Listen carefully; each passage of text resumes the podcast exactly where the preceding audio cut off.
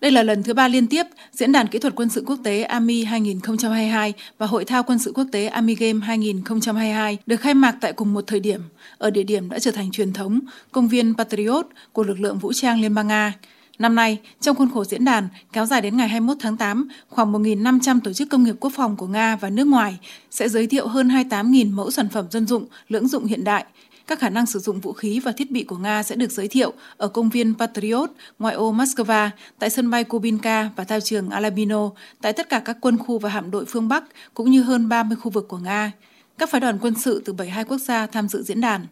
Phát biểu tại lễ khai mạc, Tổng thống Nga Putin nhấn mạnh rằng diễn đàn mang đến cho các chuyên gia quân sự nước ngoài cơ hội tốt để làm quen với sự phát triển trong lĩnh vực công nghiệp quốc phòng của Nga như sử dụng trí tuệ nhân tạo, công nghệ thông tin và vô tuyến điện tử mới nhất, với việc triển khai thực tế các thành tựu tiên tiến trên toàn thế giới ở các phòng thiết kế nổi tiếng và các trường khoa học của Nga.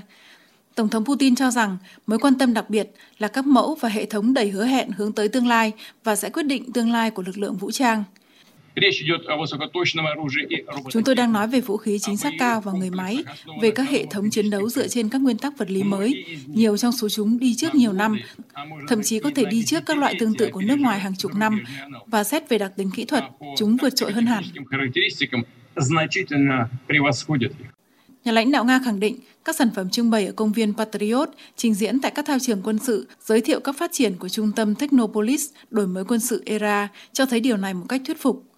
Tổng thống Putin cho biết Nga dự định sẽ tích cực phát triển các mối quan hệ hợp tác để tạo ra các mẫu vũ khí và thiết bị mới, hợp tác với nhau trên cơ sở công bằng bình đẳng. Nga có nhiều kinh nghiệm về hợp tác công nghệ thành công như vậy, chủ yếu trong khuôn khổ Tổ chức Hiệp ước về An ninh Tập thể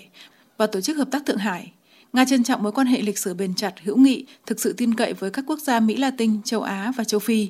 Nước này sẵn sàng cung cấp cho các đồng minh và đối tác những loại vũ khí hiện đại nhất, từ vũ khí cỡ nhỏ đến xe bọc thép và pháo binh, máy bay chiến đấu và máy bay không người lái. Theo ông, trên toàn thế giới, chúng được các chuyên gia quân sự đánh giá cao về độ tin cậy, chất lượng và quan trọng nhất là hiệu quả cao. Hầu như tất cả chúng đều hơn một lần được sử dụng trong các hoạt động thực chiến. Tổng thống Putin bày tỏ tin tưởng.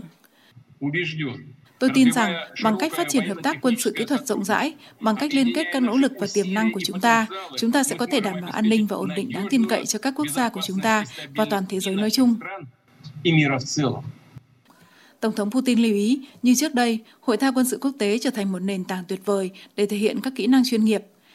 Trong khuôn khổ Army Game 2022, hơn 6.000 binh sĩ và sĩ quan từ 37 quốc gia trên thế giới sẽ tham gia.